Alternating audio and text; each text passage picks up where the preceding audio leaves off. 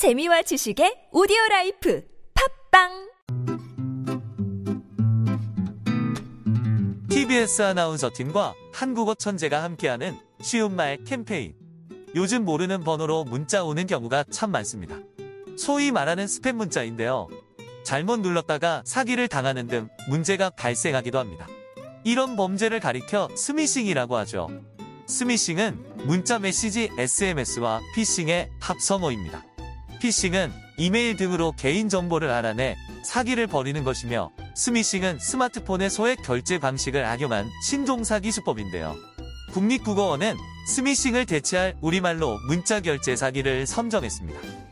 이에 따라 스미싱 주의보라고 하는 것보다 문자 결제 사기 주의보라고 하는 것이 훨씬 의미가 잘 전달됩니다. 인터넷이나 문자를 이용한 사기 수법으로는 파밍도 있습니다. 정보통신 이용자가 가짜 사이트에 접속하도록 유도하는 사기 수법을 가리키는데 국립국어원은 파밍을 대체할 쉬운 말로 사이트 금융 사기를 정했습니다. 또 다른 범죄로는 스피어 피싱도 있는데요. 특정한 개인이나 회사를 대상으로 한 피싱 공격을 말합니다. 공격자가 공격 성공률을 높이기 위해 사전에 공격 대상에 대한 정보를 수집하고 이를 분석해 피싱 공격을 수행하는 형태죠.